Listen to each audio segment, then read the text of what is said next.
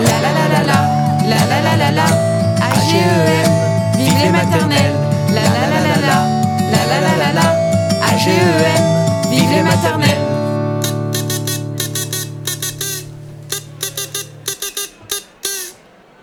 Bonjour à tous, je suis entouré aujourd'hui de Marjorie Pouillon et de Christophe Caron. Nous allons parler de l'aménagement des espaces classes. Avant cela, je vous propose de vous présenter pour nos auditeurs. Marjorie Oui, alors Marjorie Pouillon, je suis médiatrice euh, formation à l'atelier Canopée 57 et j'ai également en charge la rubrique formation sur le, site pardon, Archiclass. Et vous Christophe? Alors, je suis Christophe Caron, je travaille à la direction du numérique pour l'éducation, où je suis chef de projet donc, du dispositif Archiclass et du programme TEDI. C'est un programme qui permet de doter des académies de systèmes robotisés de téléprésence pour les enfants empêchés. Merci. Alors Christophe, selon vous, en quoi Archiclass accompagne les enseignants dans l'aménagement des espaces? Alors, Archiclass accompagne les enseignants euh, sur leur réflexion euh, sur les espaces d'apprentissage en, en proposant une démarche qui les accompagne et qui leur donne des indices et des informations utiles sur ce que font les collectivités euh, dans ce processus-là. Et puis surtout leur permettre de réfléchir à l'aide de témoignages, euh, à l'aide d'outils, euh, de réfléchir justement à leur projet pour qu'ils soient consolidés pour pouvoir être ensuite entrepris par la collectivité territoriale. Voilà, on est, on est vraiment sur un outil qui permet d'enrichir son projet, de le concevoir, de le co-concevoir, et ensuite de, travailler en, en- parallèle avec la collectivité. Et donc Marjorie, quel est le rôle de Canopée dans, ce- dans cet aménagement? Alors dans l'aménagement des espaces, euh, euh, chez Réseau Canopé, on a plusieurs, euh, plusieurs façons d'intervenir. Dans, dans un premier temps, ça peut être tout simplement pour faire de l'information pour les, collègues enseignants qui souhaiteraient savoir euh, comment, euh, comment se lancer, quelles sont les, ressources qui sont euh, à leur disposition pour déjà commencer à, réfléchir à l'aménagement des espaces? On peut aussi organiser dans le cadre de formation des conférences, par exemple, avec des intervenants qui publient des, ouvrages chez nous. Je pense notamment peut-être à, Vincent Fayet qui a publié un ouvrage sur remodeler sa salle de classe et, sa pédagogie. Donc ça, c'est déjà une, première étape de, ce qu'on peut apporter. Et puis, il y a, d'autres choses qui vont un petit peu plus loin et qui sont plus euh, sur mesure, on va dire, pour accompagner des enseignants qui voudraient euh, concrétiser vraiment un projet, euh, le co-construire avec eux, donc en utilisant euh, des, méthodologies qu'on maîtrise assez bien à Réseau Canopé maintenant, qui est le co-design, où on, fait appel à toute une démarche issue du, design thinking pour les aider en fait à faire émerger des idées qui permettent de concrétiser leur projet. Et tout ça, ça se fait en lien évidemment avec les collectivités locales qui peuvent aussi nous contacter pour que nous puissions aider justement à, monter des projets euh, qui puissent euh, faire le lien euh, entre tous ces acteurs autour des aménagements des espaces scolaires, c'est-à-dire les enseignants, l'institution éducation nationale et puis les collectivités locales qui sont les financeurs. Voilà, donc les collectivités ont un rôle également hein, très important dans ce processus de réaménagement. Merci Marjorie. Alors justement, je, souhaite repenser ma, salle de classe, mais quelles questions dois-je me poser en amont? C'est une question pour Christophe ou c'est une question pour moi ça? C'est pour moi? Marjorie Euh, Alors la... Christophe, hein, comme, comme vous le souhaitez. Bah, je, peux, je peux répondre et puis Christophe Mmh, il, il voilà. pourra, il pourra rebondir. Euh, les questions à se poser euh, en amont, si je veux réaménager ma salle de classe, la, la première des questions, et je pense celle qui doit toujours être pré- présente à l'esprit, c'est la pédagogie. C'est-à-dire en fait, je veux repenser ma salle de classe, mais pourquoi faire? Euh, qu- quelles, sont les, euh, quelles sont les pédagogies que, j'utilise euh, dans ma classe? Est-ce qu'il y a des moments déterminés euh, où je suis plutôt dans telle ou telle posture avec mes élèves? Est-ce que j'ai envie de changer les choses ou pas? Euh, C'est vraiment des... Il y a peut-être des choses que j'ai envie de garder, d'autres que j'ai envie de changer en fonction de certaines inspirations que j'aurais été amenée à avoir, par exemple. Mais effectivement, dans un premier temps, il faut quand même toujours avoir en tête la pédagogie, puisque au, départ, c'est quand même ça l'idée maîtresse de, l'enseignement et des apprentissages. Euh, Je suis totalement d'accord avec ce que vient de dire Marjorie. Euh, J'ajouterais qu'il faut bien réfléchir également à l'équipe, au travail d'équipe. Euh, faire en sorte que le projet peut-être d'un ou d'une enseignante au départ se transforme en, en projet d'équipe et ensuite pour pouvoir euh, justement pérenniser ce projet, que ce soit le projet de l'école.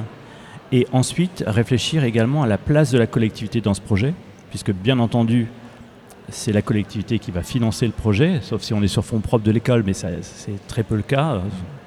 Donc il va falloir communiquer avec la collectivité, lui présenter le projet, ouvrir la classe pour venir euh, montrer les pratiques, les usages, montrer les besoins spécifiques du projet et euh, faire en sorte que la, collectivité comprenne le projet et donc qu'elle l'accepte. Merci. Est-ce que le fait de, changer l'aménagement de sa classe, justement, ça a vraiment une incidence sur la posture de l'enseignant? Marjorie ou Christophe, comme vous le souhaitez. Bah, cette question-là, c'est un petit peu l'éternelle question de, la poule et de l'œuf, je crois. c'est qu'effectivement, les choses sont, sont plutôt... Euh, euh, on est dans un cercle vertueux, euh, je vais dire, quand on commence à se questionner sur sa posture et sur l'aménagement des espaces et sur ce que ça peut induire, on est vraiment sur des choses qui vont interagir les unes avec les autres. C'est-à-dire que si on réfléchit à sa posture, on est amené à réfléchir à l'aménagement de, son espace. Et une fois qu'on a changé les choses en termes d'aménagement des espaces, ça va modifier aussi sa posture et aussi les relations euh, qui peuvent exister au sein de la classe entre l'enseignant, les élèves et même entre les élèves. Euh, alors j'ajouterais qu'il y a la posture de l'enseignant et la posture des élèves. Savoir aussi quel, est, quel, est, le rôle affecté aux élèves euh, et quelle pédagogie ils vont pouvoir utiliser aussi eux pour travailler. Et c'est très important puisqu'on on est sur un, sur un projet euh, d'espace qui est co-construit. Théoriquement, ce n'est pas uniquement le projet de l'enseignant.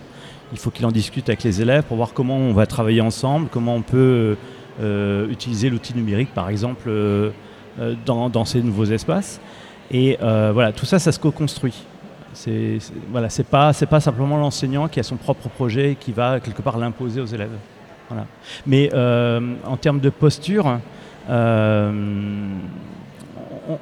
on, est aussi sur un projet qui, euh, qui doit aussi répondre à, un projet d'école. Ce n'est pas simplement euh, une façon de travailler dans une classe qui n'est pas du tout pareil euh, dans l'autre classe. Il va falloir quand même qu'il y ait une continuité et donc que les espaces soient, soient assez modulables pour pouvoir être adaptés à toutes les pédagogies.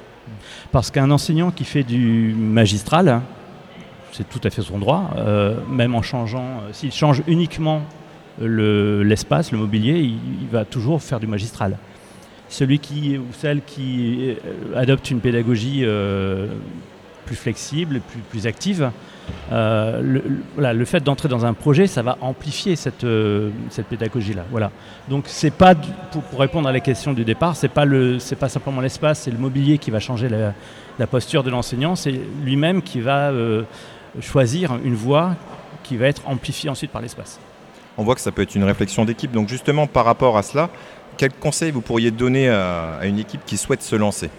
Alors, une, équipe qui souhaite se lancer, euh, je pense que dans un premier temps, euh, se mettre d'accord sur les, sur les ressources qu'on va consulter, sur les, ouvrages qui peuvent nous inspirer, sur les articles qu'on peut lire, c'est peut-être communiquer justement euh, entre les uns et les autres pour se dire tiens, ben moi j'ai trouvé cet article-là qui est intéressant, qu'est-ce que tu en penses? Donc c'est vrai, on est vraiment là dans le côté euh, un peu euh, horizontalité de la discussion entre pairs et de, des différentes inspirations que les uns et les autres euh, peuvent avoir et se nourrir mutuellement de ces inspirations parce que les enseignants ont des pédagogies, des, appétences qui peuvent être différentes, et c'est d'ailleurs plutôt une très bonne chose, hein, qu'on n'ait pas quelque chose qui soit complètement uniformisé en termes d'enseignement, et, pouvoir se nourrir justement les uns les autres dans un premier temps, c'est ce qui permet de souder une équipe et euh, de, découvrir des choses qu'on n'aurait peut-être pas découvert tout seul. Voilà, donc c'est peut-être la première chose que je, que je conseillerais. Euh, je suis encore une fois d'accord avec Marjorie. Euh, il faut s'inspirer et partager. Partager, ouvrir sa classe, dire aux collègues, ben voilà, pendant un quart d'heure, tu vas venir voir comment j'enseigne. voilà, j'ai ce petit projet-là que je mets en place. Et puis s'inspirer, c'est aller voir ailleurs comment ça se passe pour pouvoir enrichir son projet. Donc il y a euh, ce qu'on appelle euh, des, learning expeditions quand on parle anglais, c'est-à-dire aller voir dans d'autres écoles ou dans d'autres départements comment ça se passe. C'est difficile à monter, ça coûte cher, ça demande du temps. Donc ce qu'on a fait sur Archiclass, c'est qu'on propose maintenant des visites virtuelles euh, d'espaces d'apprentissage qui sont des visites augmentées, c'est-à-dire avec des explications sous forme de balises interactives qui permettent de comprendre comment l'aménagement s'est fait. Voilà. Donc ça permet d'aller voir d'autres classes, d'autres façons d'enseigner. ça permet euh, de, ben, d'enrichir son propre projet et de se dire ben voilà peut-être que j'avais peut-être pas peut-être pas pensé à cette euh, cette piste là et puis de venir enrichir amender son projet parce que justement est-ce que vous pourriez nous donner un exemple d'accompagnement de canopée dans l'aménagement de la classe alors oui, euh, je peux parler du dernier projet, du dernier gros projet qu'on a, a accompagné à l'atelier Canopée 57 de, Montigny-les-Messes on a eu une demande euh, donc de la collectivité. Donc euh, ici, comme c'était pour les écoles euh, primaires, c'était la, ville de Metz. On a été donc contacté par le pôle éducation de, la ville de Metz qui souhaitait une aide, un accompagnement au déploiement de la phase 2 de son plan numérique avec une dimension aménagement des espaces. Donc en fait, l'idée c'était de, de, pouvoir équiper, de savoir comment équiper les écoles numériquement euh, mais en partant des besoins des enseignants. Donc en fait, ils avaient, ils avaient besoin d'une équipe pour les accompagner, euh, pour réussir à faire émerger ces besoins et ces projets euh, d'école. Donc l'idée, c'était pas d'avoir une liste de matériel qui serait commandé et qui équiperait de manière uniforme toutes les écoles, mais vraiment de réfléchir aux, besoins des enseignants. Donc on a accompagné en fait quatre écoles expérimentales qui ont été choisies volontairement dans quatre circonscriptions différentes de, de la ville de Metz et avec une dimension assez complémentaires dans les publics accueillis et dans la, typologie des, écoles. Donc euh, il y a une école qui est plutôt une école de centre-ville, une école qui est plutôt une école euh, qui, euh, qui est plutôt dans un, domaine très urbain avec des, populations plutôt défavorisées, avec des enfants qui ont quelquefois des, des difficultés culturelles et puis des familles qui ont, qui ont aussi quelquefois peur de l'école. Donc on voit bien qu'il y a des projets qui ont qui n'avaient pas du tout la même signification euh, en fonction des écoles et, en fonction des enseignants. Donc on a pu euh, les aider, euh, comme je le disais tout à l'heure, en utilisant une démarche d'atelier de, créativité, à faire émerger des projets qui correspondent à leurs écoles et donc à, les équiper, aussi bien en matériel numérique qu'en mobilier, pour réaménager et réfléchir à l'aménagement de leur, classe et évidemment toujours en lien avec la pédagogie et ce que souhaitaient faire les enseignants. Et ce qu'on se rend compte, c'est qu'en fait, sur les quatre projets expérimentaux, on a quatre projets qui sont vraiment très différents. C'est-à-dire qu'il n'y a pas vraiment d'uniformité dans ce qui a été choisi par les enseignants parce qu'ils n'ont pas du tout les mêmes euh, problématiques. Il y a tout un sujet de réflexion autour de, ces réaménagements et c'est un travail euh, d'équipe, comme on disait tout à l'heure. Euh, ben, merci beaucoup à, vous, Marjorie, et à vous, Christophe. Il est temps de prendre congé et je vous souhaite une belle continuation. Au revoir. Merci, merci à vous. Au revoir. La la la la la la la la la la, AGEM, vive les maternelles, la la la la la, la la la la la, AGEM, vive les maternelles.